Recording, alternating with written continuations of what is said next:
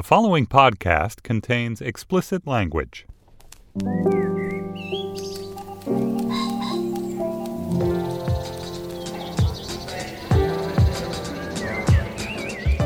I'm Stephen Metcalf, and this is the Slate Culture Gabfest Fortnite Kegel Storm edition. It's Wednesday, August 1st, 2018. On today's show, Mission Impossible Fallout is along the way to its inevitable billion at the BO. Unexpectedly, a critical darling. I can't wait to ask Dana if she's uh, going along with the consensus on this one. And then the troubled middle segment, in which your hosts play Fortnite, the world's most popular video game, and try to fathom its success with guest Dontea Price. And finally, we discuss Gwyneth, Goop, and a perfectly tuned Times Magazine profile by Taffy Brodesser Akner. Joining me today is Slate's editor, Julia Turner. Hey, Julia. Hello, Steve. And uh, of course, uh, Slate's film critic, Dana Stevens. Hey, Dana. Hey, Steven. I can't wait to get your reaction to uh, Mission Impossible Fallout. But first, uh, how about some Summer Strut Fallout? We had some amazing Summer Strut Fallout. That was a really fun show, really fun list. We got a couple great emails from listeners, including one from someone who runs uh, like a exercise cycling class, like sort of a soul cycling type thing, who says she relies on Summer Strut to make interesting playlists. Definitely the closest I'm ever going to get to a team exercise in a room cycling class. So I was very honored about that and thought that was potentially the best response until we heard from David Hume. Dana, do you want to tell us what David Hume had to say? Yes, what David Hume had to say is maybe my single favorite fan mail, or I don't know if you'd even call it fan mail, just sort of response, listener response to uh, to one of our shows, and that's going some because we've gotten some amazing letters over the years. Hi, a big thank you to Culture Gabfest from my wife Jillian and our new baby Lachlan. Jill went into labor on Wednesday night, Sydney time, just as the Summer Strut edition dropped. To get her through the hardest bit, Jill had the choice between an epidural or listening to Summer Strut. She went with Summer Strut. We weren't quite loping to it, but it turns out that the music bits time well with the hard bits of late stage labor. Shortly afterwards, Lachlan arrived. Thanks again. Oh my God, Jillian, why? that is truly, truly incredible. In fact, that's our blurb if we ever put out some sort of, right? Uh, Better than an epidural. Yeah. Although I think all the only evidence we actually have here is once chosen in lieu of an epidural dubiously. we are truly honored, Jill and David in Sydney, that you, you chose us for your epidural replacement. And I feel like we should offer their son Lachlan some sort of lifetime Culture Gabfest benefit package. Yeah, free lifetime Slate Plus for Lachlan and uh, and David and Jill. Seriously, David, email me if you want that. And if we ever get back to Australia, I've got to meet that baby. Yeah, absolutely. We're gonna hold him above our heads on stage like Simba in the Lion King. I I gotta say that that choosing the summer strut in lieu of uh, an epidural is some goop worthy medicine right there. I won't hear a word. I won't hear a word against this choice. All right, should we dive in here? Please. Okay, Mission Impossible Fallout is an action spy thrill ride. It's the sixth installment in the MI franchise, starring Tom Cruise as Ethan Hunt. This is the first one to be written and directed by the same person. It is therefore an auteur blockbuster, my favorite kind. In this instance, the auteur is Christopher McQuarrie of Usual Suspects fame and many, many other movies since. He's delivered a far tauter, cleverer, funner movie than its predecessors, IMO. This one returns Cruise in a supporting cast of Ving Rhames, Simon Pegg, Rebecca Ferguson, adding to the roster Angela Bassett as head of the CIA. She's great. And Henry Cavill as her in the field surrogate. Anyway, why don't we listen to a clip? I know what you're thinking. Maybe they're not here for you. Maybe they're just here for me. Are you willing to take that chance? you have something I want. Right now, that makes me the only person you can trust to get you out of here alive.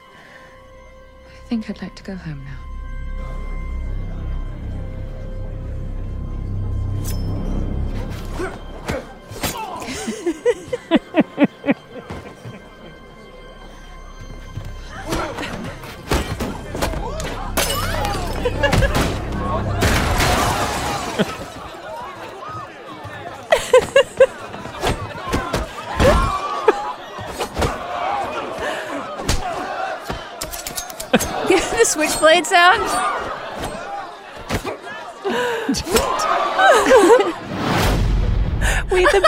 That clip is so perfect. Well, the best thing about that clip is that it is it is Mission Impossible encapsulated because it is a fight with an audience. It's like uh, whoosh whoosh whoosh with the blades, and then And then, everyone in the crowd thinks, ah, like this this whole that that is the whole movie is we're gonna do stuff and you're gonna freak out. But don't forget that it's preceded by hushed, intense whispering from Tom Cruise about what he's about to do. and like an unpersuasively persuasive move. Like he's meeting some badass arms dealer, broker person, and she seems quite in command of the situation. And then somehow he convinces her through urgent whispering that she needs him for some reason. Even though she's got her own switchblade and her garter belt, obviously. That was Vanessa Kirby, right? And the, the Yes. female voice Is the there. silver spider? The White Widow. sure, sure. you have flown so far beyond my first question, but I'm gonna I don't care. I'm gonna say it anyway. Um, all right. You may note, Dana Stevens, I did not give a plot summary, and I would uh, fail if I tried to. Is that because I have ADD, or does the movie? I mean, I think with all of these MI movies, plot is completely beside the point. All you really need to know is that there's bad guys and espionage, and Tom Cruise is going to solve all the problems somehow.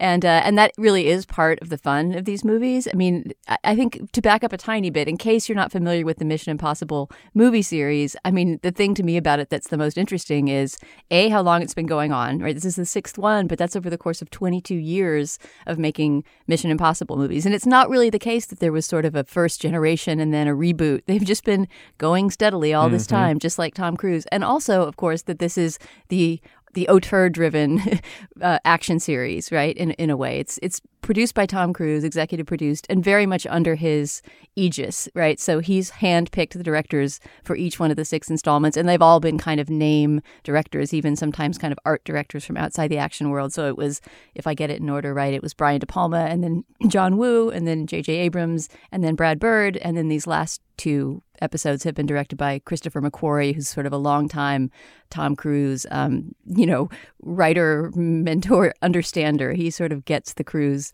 ethos, having written several films for him and done rewrites on other MI films. So maybe that's too much information, but to me, it helps understand why these movies have a kind of um, they have a mechanism that clicks into place. You know, they're not they're not feeling around for what kind of tone to strike or or what they're about. You know, they're not aiming for any kind of allegorical, topical specificity. They really are just about delivering this kind of classic Tom Cruise action brand. And uh, and I'm not sure I agree with the critics who say this is the very best one yet because I really love the the Brad Bird installment, Ghost Protocol. I think it was number four. Someone correct me if I'm wrong on that. Um, but but it does deliver that that Tom Cruise product very satisfyingly, and the fact that the stunts are practical, that almost all the stunts were done without you know CGI help and are actually being done by Tom Cruise is pretty astounding when you look at what these stunts are, which we can get into. I note, Julia, that Dana dodged the question. Maybe you won't. Um, what do you think of this movie? What fun. What fun. What a great time at the Wait, how did I dodge it? I said the exact same okay, thing. fine, fine. I'm dodging it too. I don't know. I felt like I, we were you, we needed your like high critical take, and so many movie critics on Twitter when they saw the advanced screening of this movie were like, "Mission Impossible Fallout, a masterpiece, the greatest action You film of all time. see. No, I'm not one of those. I'm not one of those people. But I mean, I think in general that the whole series, Mission Impossible Fallout, is a astonishing accomplishment in the world of, of movie action. Yeah, I mean, it, this movie was so fun. It was so fun. And I was trying to figure out what it is about it that makes it feel distinct from other action movies. I mean, it is, I think, very well directed. You always know exactly what's happening, exactly what the stakes are, who's fighting who, why. And then you have the double sense of reality of the of the stunts being just less computerized than other stunts and i will not profess to be an expert at like spotting computer you know i'm i'm not the sort of person who looks at something on tv and is like why aren't we watching the high def channel or uh you know Why is my motion smoothing on? yeah like i just don't i'm not i i don't watch with that level of granularity to visual effects generally but there is something that feels really different about these stunts that feels uh effortful and specific and makes you believe all the nutso things that they're trying to do remove people from submerged police vans and climb up strange rattly elevators that apparently exist in the Tate Modern. Somewhat surprisingly, all the elevators looked very sleek and chrome the last time I was there, and not like rattly shark cages going up a crazy um, smokestack or whatever. Uh, and you, so so there's a precision and specificity to the stunts themselves, and then there is this legend, myth, ethos, reality. I don't know what that Tom Cruise is actually doing all the stunts, which I watched a bunch of stunt B roll that showed some of the things he did. I'm sure he did a lot of it, and also not some of the rest of it. I also saw poor Henry Cavill like on a motorcycle with no helmet in one of these shots and was like, poor Henry Cavill. Like, can you imagine showing up and Tom being like, I'm doing this, I'm doing that. And you're like, oh, fuck, I have to like ride a goddamn motorcycle myself. Like, can't we just hire a guy? Fuck. um, Even just in terms of insurance, he can't he can't be doing everything that they say he's no, doing. it's he's. He, they, I mean, the whole there. I mean, I'm. This isn't even a spoiler because it's in the trailer. There's like a double helicopter chase finale where somebody in a broken helicopter is trying to chase somebody in a working helicopter, and the guy in the working helicopter only needs to get away from the guy in the broken helicopter for like four minutes, and then his ends will be achieved and instead he like stays engaged with the broken helicopter like why doesn't he just like fly up and out of the valley and like away from tom cruise's helicopter There's a lot of why didn't he just in here. For example, why did Henry Cavill and Tom Cruise have to parachute into a disco in Paris in order to perform their raid? I mean, it's a free country. Couldn't they just go to Paris and pay the cover charge?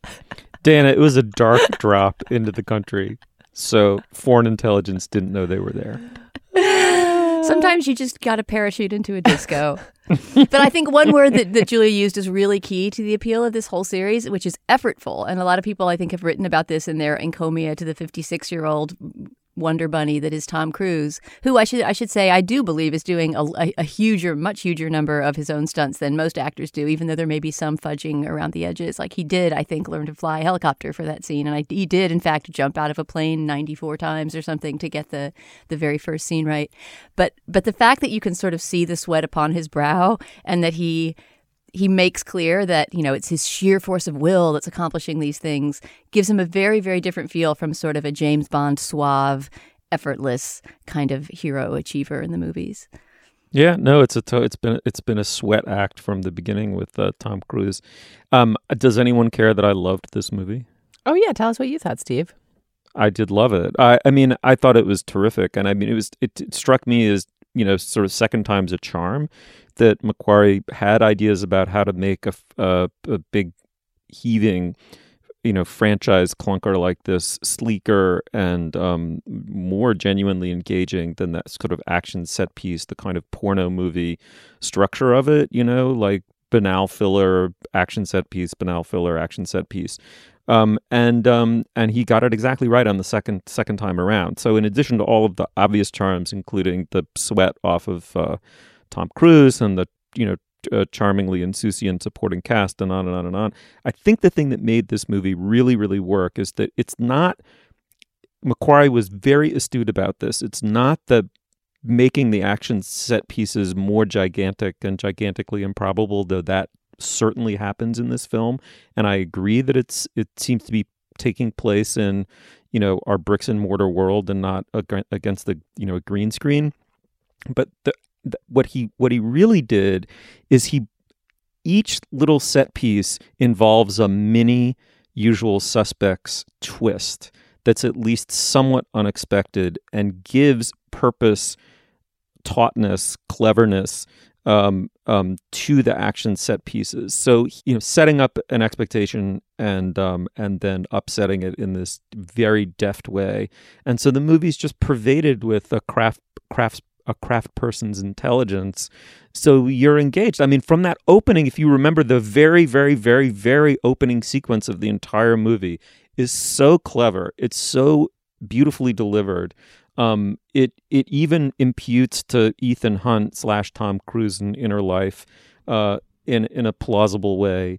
Um, the movie's just a terrific piece of craft through and through. I, I really I really dug it. I really had a fun time. Yeah, th- and it's true that there aren't many movies that do that well. And when they do, as Mad Max Fury Road did, which a lot of people are comparing this this movie to, it p- people really sit up and take notice. When there are those two things, practical stunts that are actual bodies and vehicles doing actual things, plus action sequences that in some way advance the plot and characterization and story, people just sit up and respond to it so enthusiastically. And it makes you realize how benumbed we actually are by blockbuster action spectacles that don't do those two things, in which the last 20 minutes is just like a blur of crashes and we don't care and we just want to go home. Or maybe I'm just Mhm. speaking Yeah. for myself. I have to confess that I contributed to Mission Impossible's box office by buying more than one ticket to it this weekend because I accidentally bought a ticket in 4DX, which is the like rockety seat, like thrill Oh, ride. yeah. I saw you tweeting about that and I wanted to know more about where it. like wind puffs on you and like water sprays on you and like stuff. And I, I, I kind of went in dubiously to the theater and was like, oh, I guess. And then they have a little intro video at the beginning that explains, you know, demos some of the qualities of the chair. And I like hadn't had enough to eat and was feeling a little nauseous and just was like, fuck no. I'm like leaving. I'm going to go get dinner. I'm going to come back and watch a 6, oh, 6 so you didn't 3D. do the sense around? I didn't do it. It was too overwhelming, but I think we should do 4DX as a topic sometime because I would, if I were prepared and had like eaten enough solid food, I would sit through it for you. Oh guys my to god, I would 100% have taken that ticket and sat in that oh chair. Oh my god, Oh it was my God. repulsive. I felt like I was being jolted, and if it was distracting because there was like an exciting motorcycle thing happening on screen, and I was like, oh, "What's my chair gonna do?" Like I was not immersed. I was pulled out of it. Oh my God, they've revived Smell-O-Vision. I, I want to be it. spritzed with ode to They Tom literally tell you there's going to be fog. There's going to be fog in the theater. Um. Anyway, we got to do that as a topic sometime. Absolutely. Okay, Mission Impossible Fallout. It is, trust me, at a theater near you. We really liked it. Uh, go see it. Tell us what you thought. We'd be very curious to hear. We're at facebook.com slash culturefest and on Twitter. Okay, moving on. All right, before we go any further, I am suspecting that we have uh, business. Julia? We do. First up, we are thrilled to announce Slate Day, a live podcast experience produced in connection with the Texas Tribune Festival. You'll find our politically minded shows Political Gabfest, Trumpcast, Amicus, El Gabfest, and The Gist. Attendees will experience their favorite political podcasts live and will have unique opportunities to mingle with the hosts and fellow fans during our cocktail party and purchase exclusive merchandise at a Slate Day pop up shop. Slate Day will take place at the Capital Factory in downtown Austin, Texas on Saturday, September 29th in partnership with the Texas Tribune Festival. This is an intimate venue with limited seating, so go to slate.com slash live for tickets and information. Want to make a weekend of it? The Texas Tribune is offering $100 off festival badges to Slate Day ticket holders. We'll have a link on our event page to learn more about the festival. Dana, you have an update, I think. Yes, I just wanted to let our listeners know that last week I was a guest host on the Mom and Dad Are Fighting podcast, Slate's great parenting podcast. As I was walking out of this taping last week, our producer asked me, Hey, would you like to do Mom and Dad Are Fighting sometime? I said, Sure, that'd be great. He said, How about tomorrow? So I was conscripted despite my lack of parenting expertise. And it was a really, really great conversation with Gabe Roth and Carvell Wallace, two of the regular hosts of the show, answering listener questions about parenting. And, uh, and I learned a lot and it was fun. The name of the episode that I on is the Guy in a Gorilla Suit edition. So if you're not already a mom and dad are fighting listener, I recommend that you put it on your podcast lineup.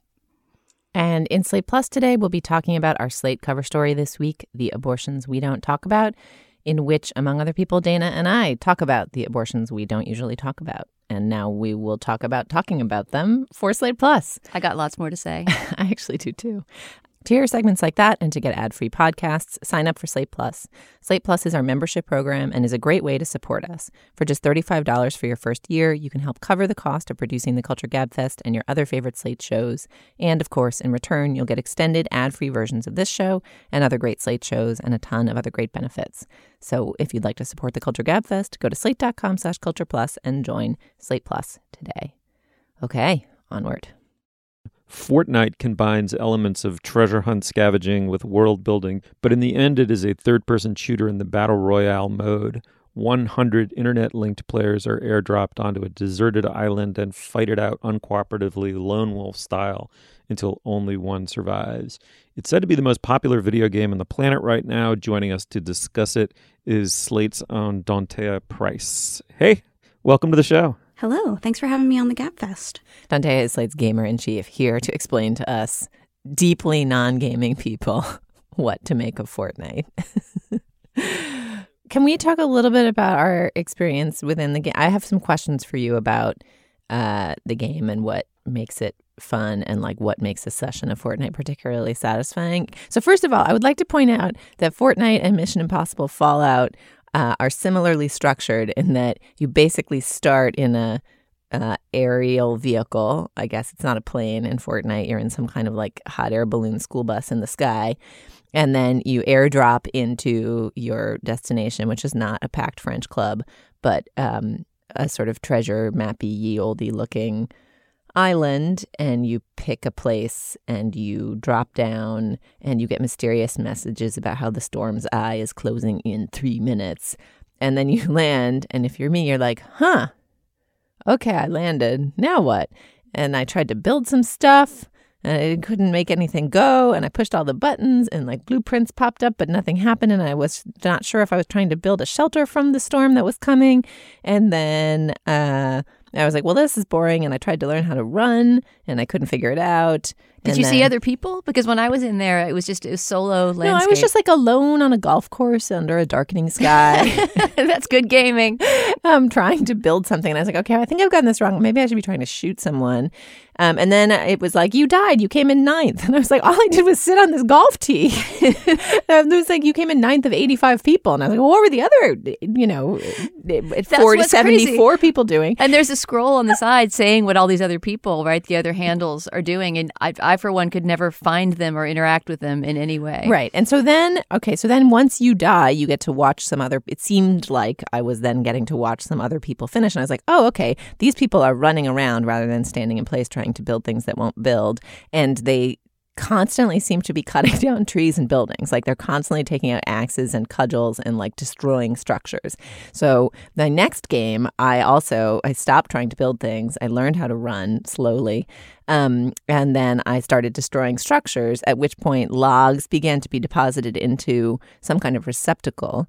Um, and then I drowned in a lake. And then I tried it a few more times, and I eventually got near some other people. And I try. I I wasn't sure. I was battle royale in solo mode, so I guess I was supposed to try to kill them all. But it seemed like when I was watching other people uh, play the game at the end, which is sort of how I felt like I learned at least a little bit what the game was supposed to be. They weren't trying to kill each other, so it seemed possible to have friends in battle royale, but I couldn't tell what those friends would be. And then some of those people had very ornate things on their backs, like shields or unicorn backpacks. And then I realized that it would seem strange that I couldn't pick pick my character. And then it seemed like, oh, I would get a character automatically, but if I wanted to pick or customize any of these things, I would have to pay money. Like I would have to buy my unicorn backpack or buy being my own gender or whatever else in this world. And then I began to see anyone else in the world as like a gigantic chump who had spent their money on a fake backpack. And then I thought I better just get Dante to explain this to me. So that was my experience of Fortnite. What was I doing wrong? You should have bought the backpack. You should not have bought the backpack. Uh, no, the in-app purchases are the worst thing about this game. The the, the constant thrusting of different expensive in-app purchases The, on the you. unicorn. It, anybody who has a unicorn backpack in Fortnite is a chump. True or false? False. Oh shit! Why? How could you have a unicorn backpack and not be a chump? Uh, because there is a large percentage of players who paid zero dollars for that. They just played it a lot. I see. They gave their labor rather than their money. Indeed. If I if I may, I can tell you where you went wrong the first time you landed. Please, please help me. You landed in a part of the map that is kind of sparse on the resources that you need, but you also didn't know you needed resources. Uh, this is the Minecrafty element of Fortnite. You landed with a pickaxe, and you weren't really sure what that was about. But you should have started hitting things, and if you had hit walls or items or trees or uh, mailboxes, trash cans, whatever, you would have accrued resources in kind of your endless quantum pocket supply of resources.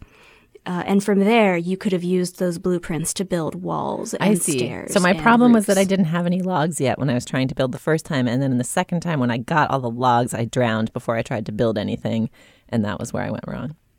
Correct. And when you died, you uh, sort of mind melded with the individual who killed you, and you started watching the game from their angle. Oh, whoa! I didn't realize that was what was happening. Am I right in thinking that something about the combination of world building and building out a world and scavenge hunting combined with um, you know the battle royale element or what make this somewhat unique. Is it unique? I'm very curious to hear your opinion. Uh, Fortnite both is and is not unique. It is a the style of game, the battle royale itself, is not new. Fortnite just happens to be infinitely more popular than any of its predecessors. Uh, it is somehow the right combination of pretty colors and Minecraft and shooting strangers that just makes it a lot of fun. It's available. Just the simple pleasures. yeah, it's it is it just takes a bunch of aspects of previous games and then it adds Epic's own flair to it. It's free to play, which makes it much more accessible than games that you may have to pay 20 40 60 dollars for um, but it also isn't unique i guess i wrote i wrote one piece about it a few months back that just sort of tackled this for, through the lens of a, a new yorker piece on fortnite it it is just the latest it game it has held on to the title a little longer than some other games maybe but uh, we're kind of at the Fortnite is now just part of the cultural conversation level Mm-hmm. of things. Can you talk a little bit about what makes an it game? I mean, I think our regular listeners know that we only tackle games when they reach it game status. We somehow didn't do Minecraft, which was a mistake. I think that feels like one that we probably should have tried to tackle. Um, eh, but Fortnite certainly seems so prevalent and widespread that it has percolated beyond the realm of like the game that gamers are talking about to the game that everyone is talking about. But what what are the qualities in a game that make a game a true phenomenon in this way? Um, if if I knew the definitive answer to that, I would be a millionaire.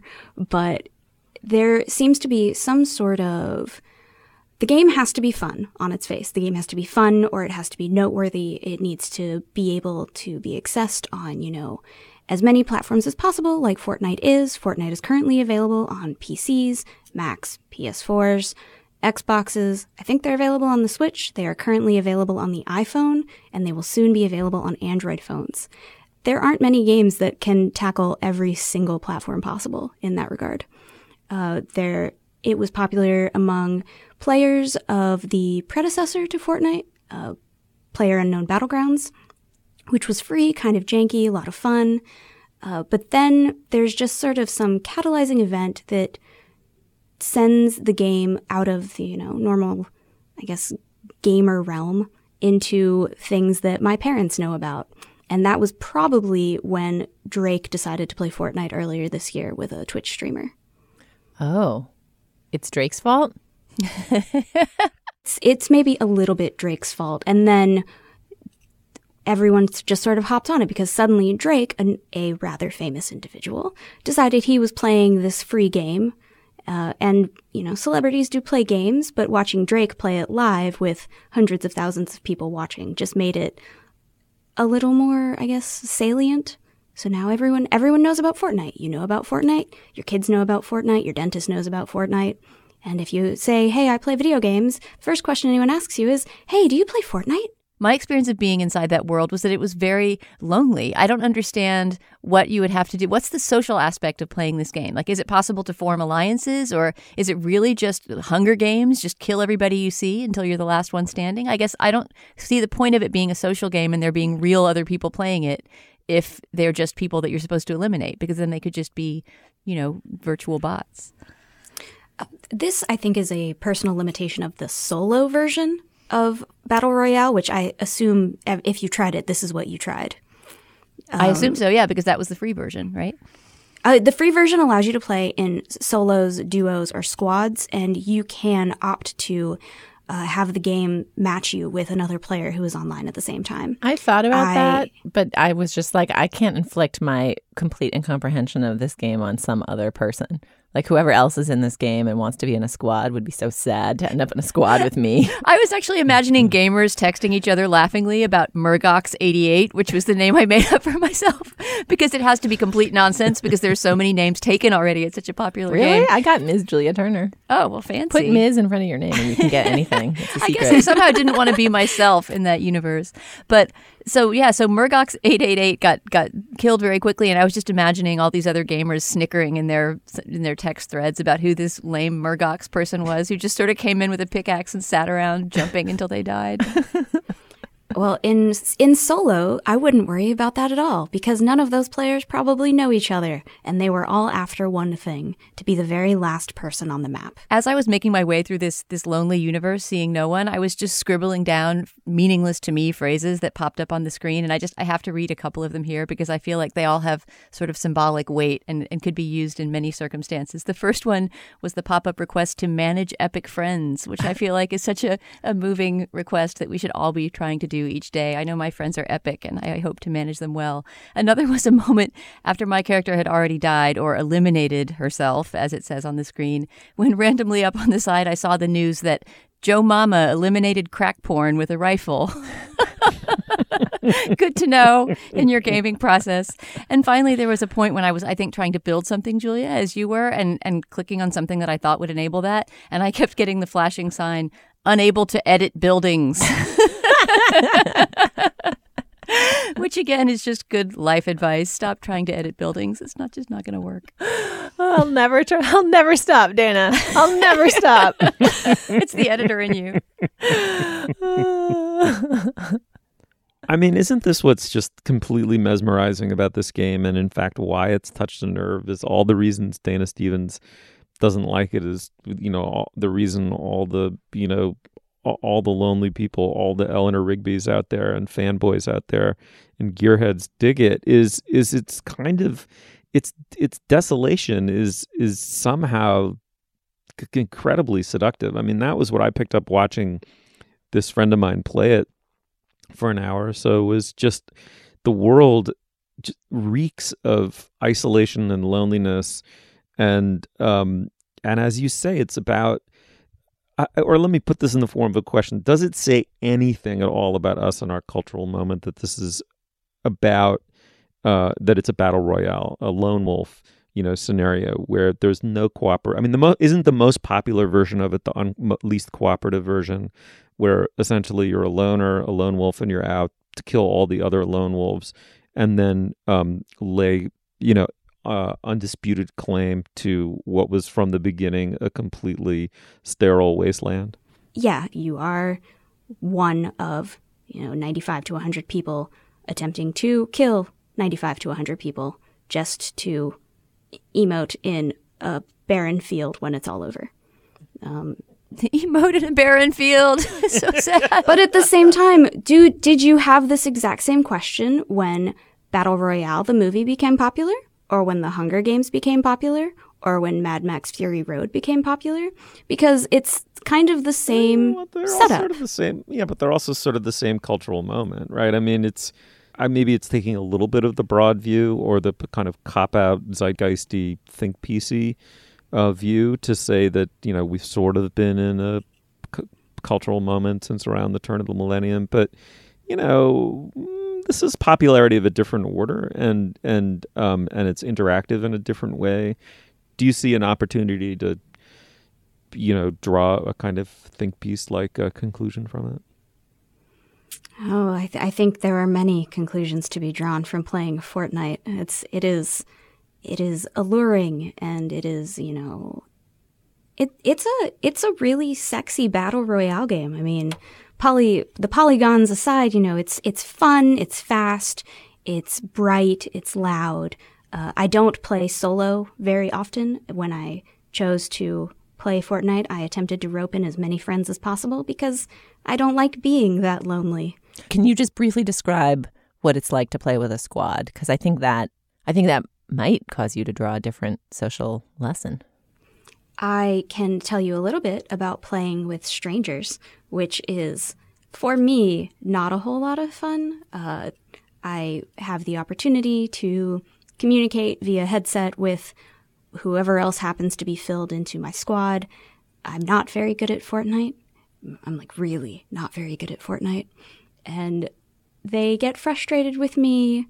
Uh, they get frustrated with each other. They get frustrated with the map. Uh, sometimes they get frustrated with me because I'm a girl. Uh, but when I play with my friends, whom I have all known. I've known all my gaming friends for years. You know, we play multiple games together. We have a lot of intra game cooperation. Uh, we work very well together. We watch each other's backs, and we have fun on the map. Uh, and we, we just it's it's a fun time. Whether we last for thirty seconds or five minutes, I, I haven't really lasted much longer in a Fortnite match than that. Do you do you all pick one part of the map to go to and go there together and like cover each other, you know, and you know, pose in doorways and hold your gun and wave people through, or do you like divide and conquer and each take a different part of the map and then talk to each other while you're doing that? And how much when you're talking during the game are you talking about what you're doing in the game and how much is it like book club and you're like chatting about like real estate and who's getting married, but you just happen to be like destroying trees? I found when I solo queue into a random set of people for a squad, uh, each person puts down a pin on the map, and eventually all of us converge on one of these points. Uh, very rarely do you split up the squad because although your ultimate placement in the match depends on when the very last person in your squad dies, it helps when you're all together. And then we try to land on, you know, different buildings or the same building. And if if we're not communicating via voice chat, we're just attempting to do our own thing. Uh, maybe cover each other's backs if you see someone is taking fire. When I play with my friends, we do a round robin, like, oh, now it's Dante's turn to pick uh, Pleasant Park for the landing zone. And, you know, we, we joke and we laugh as we glide in. We find items, we call them out, we meet up, we trade, and then we keep running to the eye of the storm. Shooting, building. Uh, we, it's, it's like half and half, really. All right. This is so fun. Thank you for explaining this. I also just love the meteorolo- meteorological world that Fortnite takes place in, which is like a constantly opening and closing storm eye aperture. Like somehow there's just a stationary hurricane over this island that like contracts and expands like it's doing Kegel exercises like on top of this island. Like maybe they're on Jupiter where there's been that storm going on for 500 years or something. Like just what is going on? Like the mm. I I would love to I if you could play this game to the level where you got to see like the weather report of this island, I would be pretty excited. I guess well, you've really just capitalized on one of the things that makes it so popular. It's the mystery. Uh, you don't know why you're on this island. You don't know why you spawn somewhere. You get on a flying battle bus. You glide in. You fight. The map has changed as the year has gone on. Um, and that is that is something that people like. They like trying to investigate the mystery. So maybe this is the social lesson to the desolation. They want to know what's ha- they want to know what happened. They want to know what will happen, and playing the game seems like the best way to figure it out. Yeah, with a few thrill kills thrown in along the way. I love it. All right. Dante, thank you so much for coming on the show and talking about uh, Fortnite. It was a joy to listen to you describe it. You are so patient and kind to us. I, it was it was my pleasure. If any of you want to grab a round on PC, uh, you know where to find me. Uh, I do want to play with some people I know someday. I will find. I will try to find a PC and make that happen. Be hurtling out of a purple bus in the sky. I have one last thing to observe here, which is that you could take everything Dante has said in the course of this segment, write it out transcript style, giving it teasing line breaks, and publish it as a poem in the New Yorker. give it, give it a shot. Let's do it. All right. Well, I, in lieu of writing a uh, little intro to this segment, um, I, one just has to read from this incredible Times Magazine profile of Goop and Gwyneth Paltrow. It's written by Taffy Brodesser Akner, and and Twitter alerts me that she's just done you know magnificent work lately, and this this profile really is incredible. So I mean, I, practically at random, I picked this paragraph, before we knew it, the wellness point of view had invaded everything in our lives. Summer solstice sales are wellness. Yoga in the park is wellness. Yoga at work is wellness. And she goes on and on, all the examples of it. Goop's first newsletter left GP's kitchen in 2008. That's Gwyneth Paltrow, if you didn't know, right when the economy was collapsing around us. It wasn't just the homes people no longer owned and the jobs people no longer had. It was the environmental crisis. It was the endless exposure of corruption. Whom exactly were we trusting with our care? Why did we decide to trust them in the first place? Who says that only certain kinds of people are allowed to give us the answers? Julia, this is an incredible piece of journalism, in my estimation, for bringing together a, a kind of you know a poignant sensitivity to the cultural moment that produced Goop. Um, it has what journalists call great scenes. The scenes of her having dinner with Gwyneth Paltrow are priceless. Um, the, the, tonal control of this piece, its a sense of relevance, even though one would think going back to making fun of Goop would be trivial, but it's about how making fun of Goop has made Goop Goop. Um, it's uh, terrifically good, but you read it as a magazine editor, so I'm just curious where um, where you began with it. Well, I feel like I should disclose fully that when we were planning our topics for this week, uh, this piece was much buzzed about, and we thought about doing it. And then I negged it because I was like, I can tell that piece is going to be great, but oh, you know, we've already done all those great Caity Weaver profiles. Like at a certain point, you can only have so many conversations about the celebrity profile with access. Is it still a thing? Can it still be done? in a fun way. Yay, what fun a good profile is. How sad it is that there are so few. Um, and I was not counting on all of the capital I ideas and capital T themes that would be in this piece, which was a joy to read. Just an amazing piece of writing and thinking and expression. And I really can't recommend it highly enough. I thought it was word perfect and uh, utterly delightful. Um, but also raises really interesting points, I think, about what exactly is the nature of the appeal of Goop and its particular brand of expensive pseudoscience, uh, and what is at the heart of what makes Gwyneth Paltrow as a cultural figure so compelling and polarizing.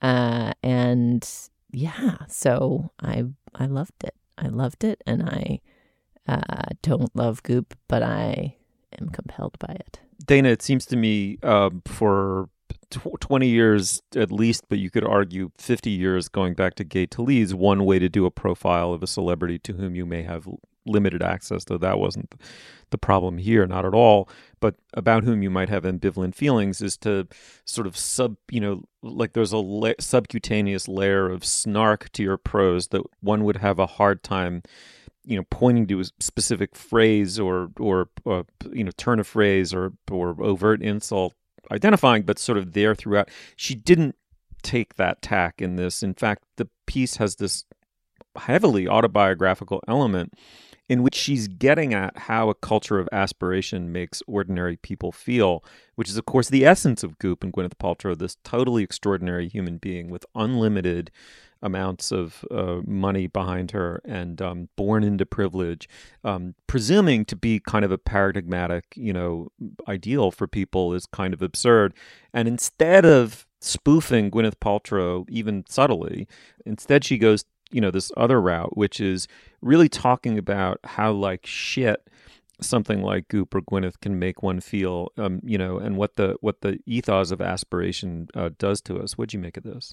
Yeah, that what you're talking about right now, the kind of autobiographical, almost stunt that Taffy Akner pulls off in this piece. I did learn a lot about Goop and Gwyneth Paltrow and the wellness movement, and also how this whole Goop, you know, media empire she's created has changed and grown from this small newsletter that she sent out, essentially of, of recipes and tips, into you know this giant shopping empire and sort of desire creating empire that it is now. That was all fascinating, but I was just so impressed by the the writerly virtuosity of Taffy Brodesser Akner being able to insert herself, her own body, her own family, her own story into this piece without in the least making it sort of narcissistic or or veering off topic in order to talk about herself. She really did, uh, in a very funny and self deprecating way, talk about how this encounter with this person who seems to exist on this other plane, right? This other plane of, of wellness and uh, and cushiness, and sort of to have essentially no problems to solve, as she tells us all how to solve our own. How that leaves her feeling like you know this this mess whose feet are size ten boats that shoes won't fit into, and this wonderful passage at the end that describes how she and, and Gwyneth sneak this one cigarette together because I guess Gwyneth allows herself one cigarette a year or something, and so they have this little moment of smoking together at Gwyneth Gwyneth's perfect, pristine house. And then afterwards, the author just gets addicted to cigarettes again and is walking down the street smoking and hating herself. read it, read it. It's so good. Let me find it. I said, Don't you see? The last cigarette she had was in February, sitting on the floor next to her chimney with me. It was June. I smoked now. I walked down the street sucking on cigarettes the way I did in my youth. I recently got into bed with my poor son, and he told me that I, quote, smell like the city, unquote. She doesn't understand it. She doesn't think she's perfect. She is the way she is because of hard work. How could people hate her for that? It's just hard work. It's just intention. The content is free and it's all right there.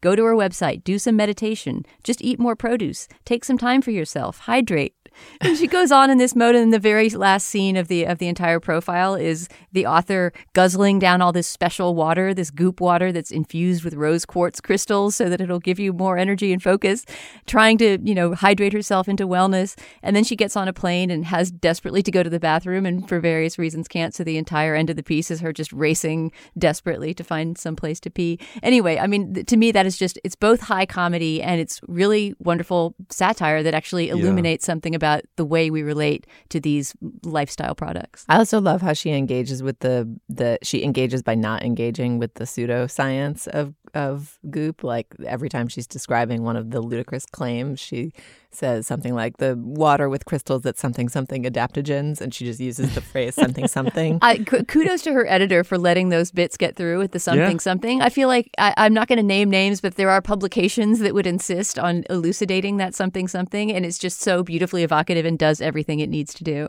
She's on fire, this writer, right now. Absolutely, and and it's just the difference between confidence and arrogance, right? It's like she's just a, a writer completely feeling her own prerogative, the rightness of her own prerogative as, and sensibility as a writer, and her editor trusting her. You're exactly right, Dana.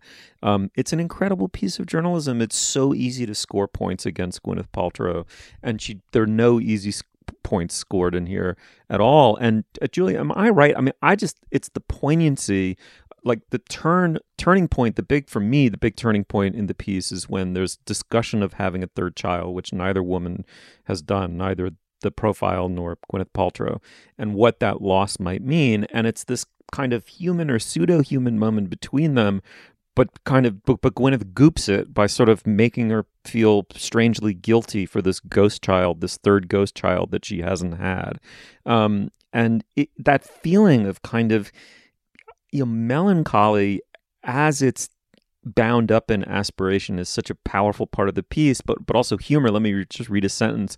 She they're in the kitchen, and Gwyneth Paltrow is having a bourbon on the rocks and making a perfect dinner, even though there's a sort of sommelier butler hovering in the background, an ex-husband rock star, a husband to be, you know, film producer, um, who one doesn't even need to, need to Google image search to know exactly what he looks like, and um, and uh, and um, I think Apple or one of the kids, Coldplay kids, picks up a guitar and begins playing exquisite rendition of Paul McCartney's Blackbird. Um, and um, at one point after the scene is uh, over, the writer says, "Yes, I thought about my children, only one of whom might shake your hand, while the other would sooner spit on it."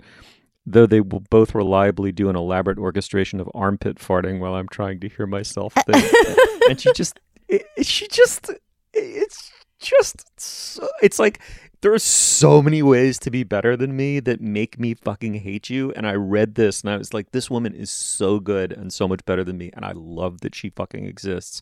It's just a great great great right. there's a certain of pathos of aspiration in in in uh, for journalists reading this piece right? Because taffy brodesser-akner is painting herself as the oafish giant footed clown, and I can say this is a size 12 to her size 11, uh, you know, smoking clown who drinks rose quartz water and then has to piss it out of her grotesque body like a human and doesn't live on some astral plane like Gwyneth. And then, of course, like our relationship as journalists to this piece is like, fuck.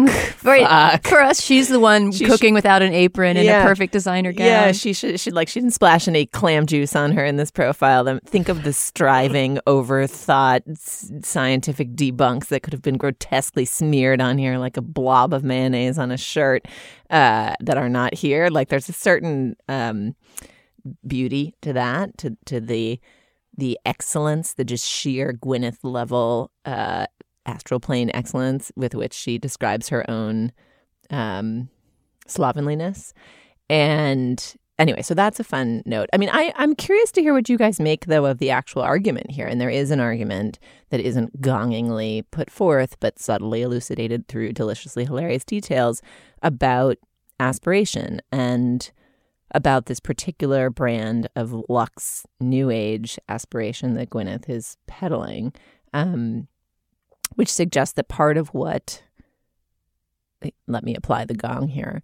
Uh, part of what bedevils people in their relationship to Gwyneth and and that makes her such a subject of hate and controversy is this underlying lie that you could do it too.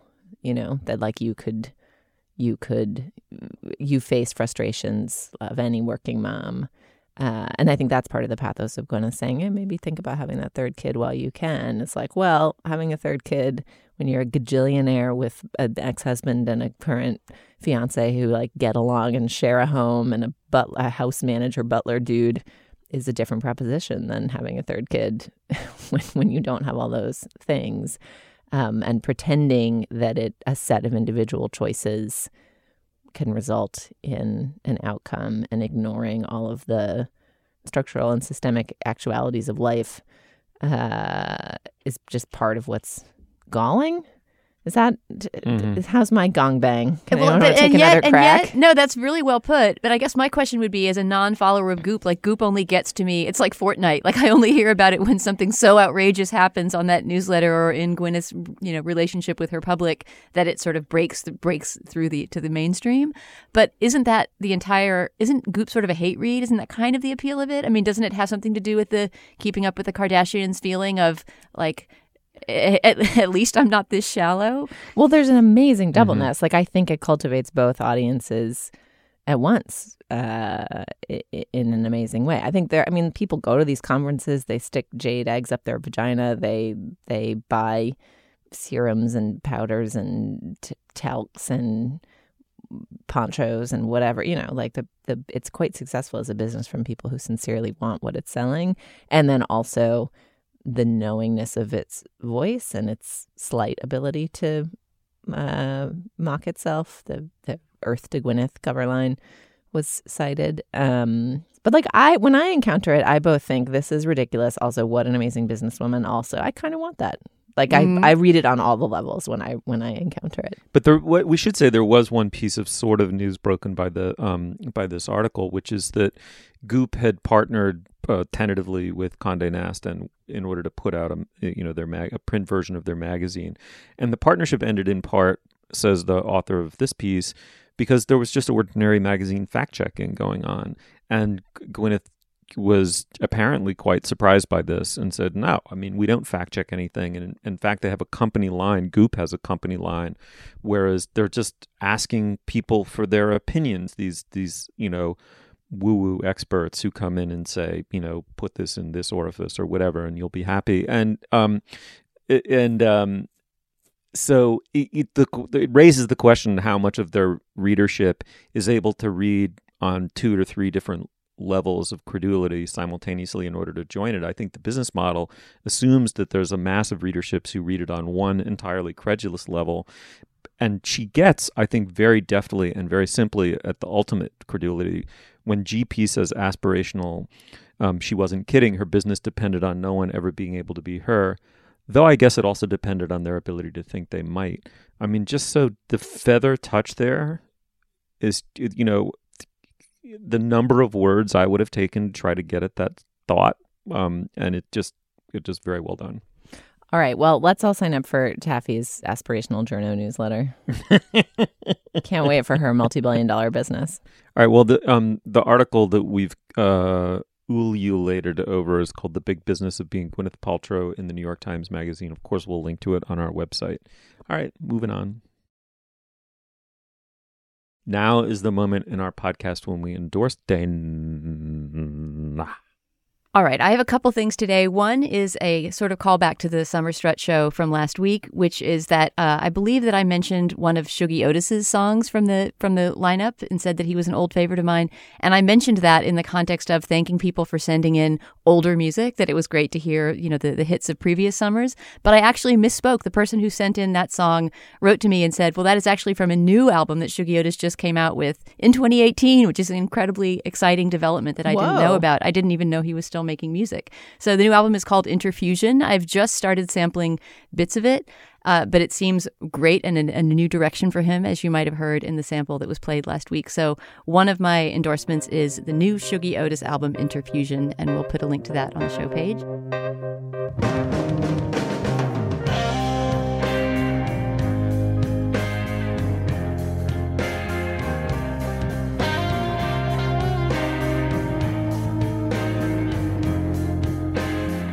And the other is inspired by our Tom Cruise segment. Since we were talking about Tom Cruise's unkillability in the Mission Impossible series, I just had to mention a movie written by Christopher McQuarrie, the writer director of this new Mission Impossible movie, in which Tom Cruise does die, but he comes back to life and he keeps on dying and coming back to life over and over again. And it's one of the best Tom Cruise vehicles of all time. It's called The Edge of Tomorrow. Is that a Doug Liman joint? It is. Doug Liman was the director. Christopher McQuarrie was the screenwriter. Uh, Doug Liman, of course, being the director of the first Bourne movie, The Bourne Identity. And uh, it has a little bit of the Bourne toughness, but it's also got a sci fi, apocalyptic, time travel, Mobius strip kind of angle that I don't want to say too much about because the movie handles it super well. I mean, I think as well as, as um, I think the time travel angle is as interestingly handled as as the one in Looper. I really, really love Edge of Tomorrow, and somehow we missed talking about it on the show. I never reviewed it. It was just a movie that I saw well after it came out and was really impressed by in this same mode of the kind of ridiculous yet thoroughly enjoyable action blockbuster. So Edge of Tomorrow with Tom Cruise, my other endorsement.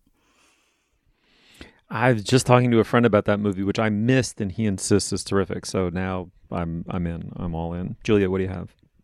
I have uh, an unendorsement, a double-edged endorsement, a request for um, for for uh, a replacement, uh, a call to listeners. Let me just explain what I'm talking about.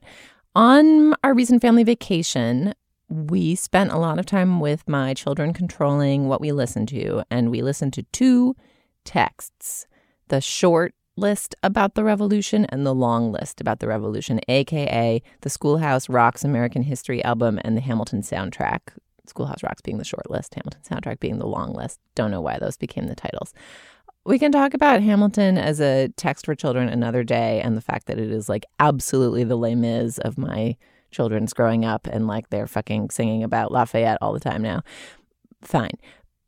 Lovely, actually. The, I hadn't really listened to that album in a couple of years when they discovered it, and it's so good. I mean, I, all of the Johnny Come Lately Hamilton grimacers and haters could go to hell. Like, I agree, and it's the best travel music. It makes a, a car ride go by in a second. I like I am I am like the backlash to the Lin Manuel backlash. Like fuck it, that guy is so talented. Let him let him fucking publish a book of his tweets. Fine, good, great, do it. Take your take your sneering and go somewhere else. Schoolhouse Rocks. I did not grow up with the Schoolhouse Rocks American history. We started by playing No More Kings, both the Schoolhouse Rock version and the pavement cover of it, which I strongly recommend.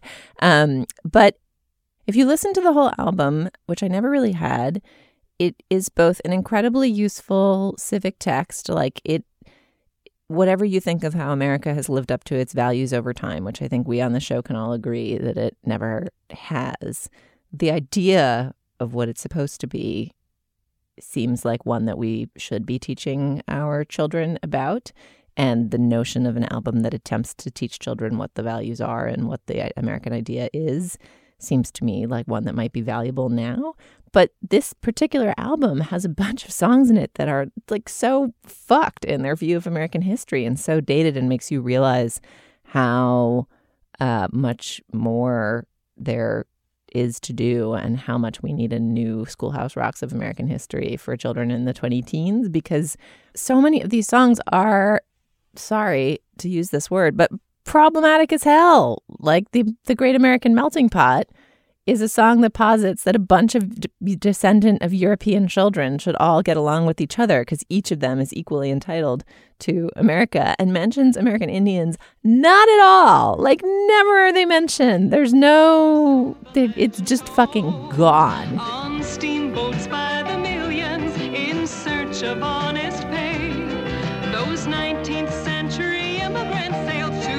The USA. Is there any slavery or history of black Americans in there? Nope, race is just completely gone from it in this way that sounds ludicrous now. Um, and so, what do you play? Like, where is Schoolhouse Rocks, but with an appropriate sense of America's r- troubled racial history for kids of 2018? That's what I want.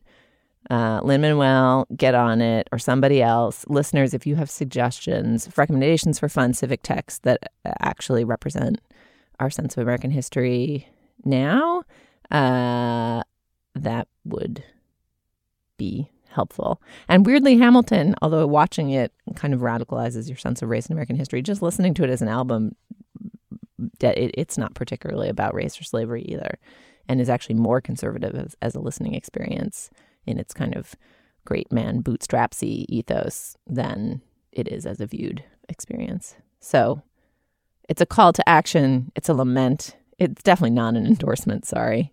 Can we Um, still salvage the grammar songs though? I can't give up on the grammar songs. Sure. I I mean, like I said, I didn't grow up with Schoolhouse Rock, so I don't know any of these albums. So maybe we'll switch over to that. Julia, I'll help make up for your deficit there because um I, I have four endorsements this oh week. God. Okay.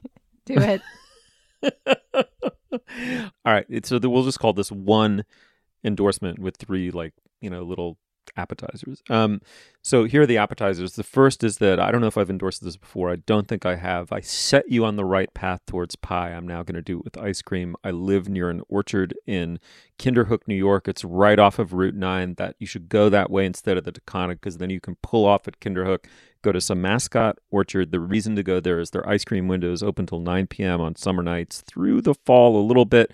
And they make their own fruit ice cream. It is the best fruit ice cream I've ever had. Therefore, the best ice cream I've ever had. Samascott orchards, Kinderhook, New York. I'm telling you, do this. You will not be disappointed. Secondly, quick follow up. This is not an endorsement either. Is follow up to last week's uh, Summer Strut. I am so digging, digging Caroline Rose. The album is Loner. It's so good. Uh, talk to me about it. Find me on social media. Hit me up, HMU on social media. I want to hear uh, if you love Caroline Rose and why, because I absolutely do. Thirdly, Julia, microwaves, yes or no? Ooh, I'm in such a big fight with my mom about this. So I don't have a microwave in my New York City kitchen. And um, she's always like, get a microwave. How do you ever do anything? And I'm like, you can just heat it up in a pot and pan. Like, All right, all right, blah, all right, blah, blah. swipe left, swipe left, swipe left. D- Dana Stevens, microwave, yes or no? Yes, I can't imagine functioning without one. Okay, this is addressed to you then, Julia. You can take off your headset. Um, it, t- have you ever poached an egg in a microwave? No, and I love poached eggs. Tell me more. It's a fucking life changer. Take a little ramekin, microwave safe ramekin, one half cup. Wait, can I come water. back? I love any sentence with the word ramekin in it. okay, headset back on. Uh, uh, uh, uh, half a cup of water in a ramekin. Crack the egg so that the albumin remains intact as best you can in the microwave. Depending on the power of the microwave, on my microwave, 45 seconds to 55 seconds, you get a perfectly poached egg under one minute. You're welcome. But that's not my endorsement either. We managed to do a segment, But there's more. Mission This is like a late night infomercial. Crazy Eddie. We, we managed to do a segment on Mission Impossible without mentioning one proper name. I'm going to give you a shot at telling me what that proper name is. Dana, you can get this in one try. Alec Baldwin. No, no, no, I'll give you two tries. The most distinctive thing about Mission Impossible, extending back to the TV show. But his proper name? Bum, bum, bum, bum. Oh, the bum, Lalo bum, Schifrin bum, theme. Of course. Yeah, yeah, of course. My, I love you. Yes, Lalo Schifrin, composer of um of the Mission Impossible theme song, the most distinctive thing about the reboot, other than giant latex on command masks to fill in plot holes, is the music by Lalo Schifrin. Lalo Schifrin made uh, uh, an arranged piece, a suite of music for Dizzy Gillespie, the great b- bebop uh, jazz trumpet player. It's on a two CD set called Gillespiana. It probably on Spotify under that name too. Gillespiana is wonderful. It's one of my favorite pieces. I mean, like orchestral, you know, notated jazz is not exactly my jam, but this is such a great record. It really brings together these two geniuses. Um, uh, you should check it out. And that was my real endorsement.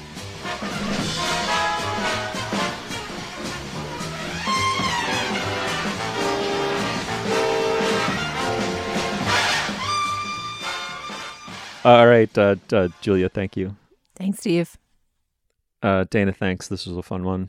Yeah, good one, Steve. Thanks. You'll find links to some of the things we talked about today at our show page. That's slate.com slash culturefest. You can email us at culturefest at slate.com or drop us a note at our Facebook page at facebook.com slash culturefest. Our Twitter feed is at slate cultfest. Our producer is Benjamin Frisch. Our production assistant is Alex Barish. For Dana Stevens and Julia Turner, I'm Stephen Metcalf. Thank you so much for joining us. We'll, we'll see you soon.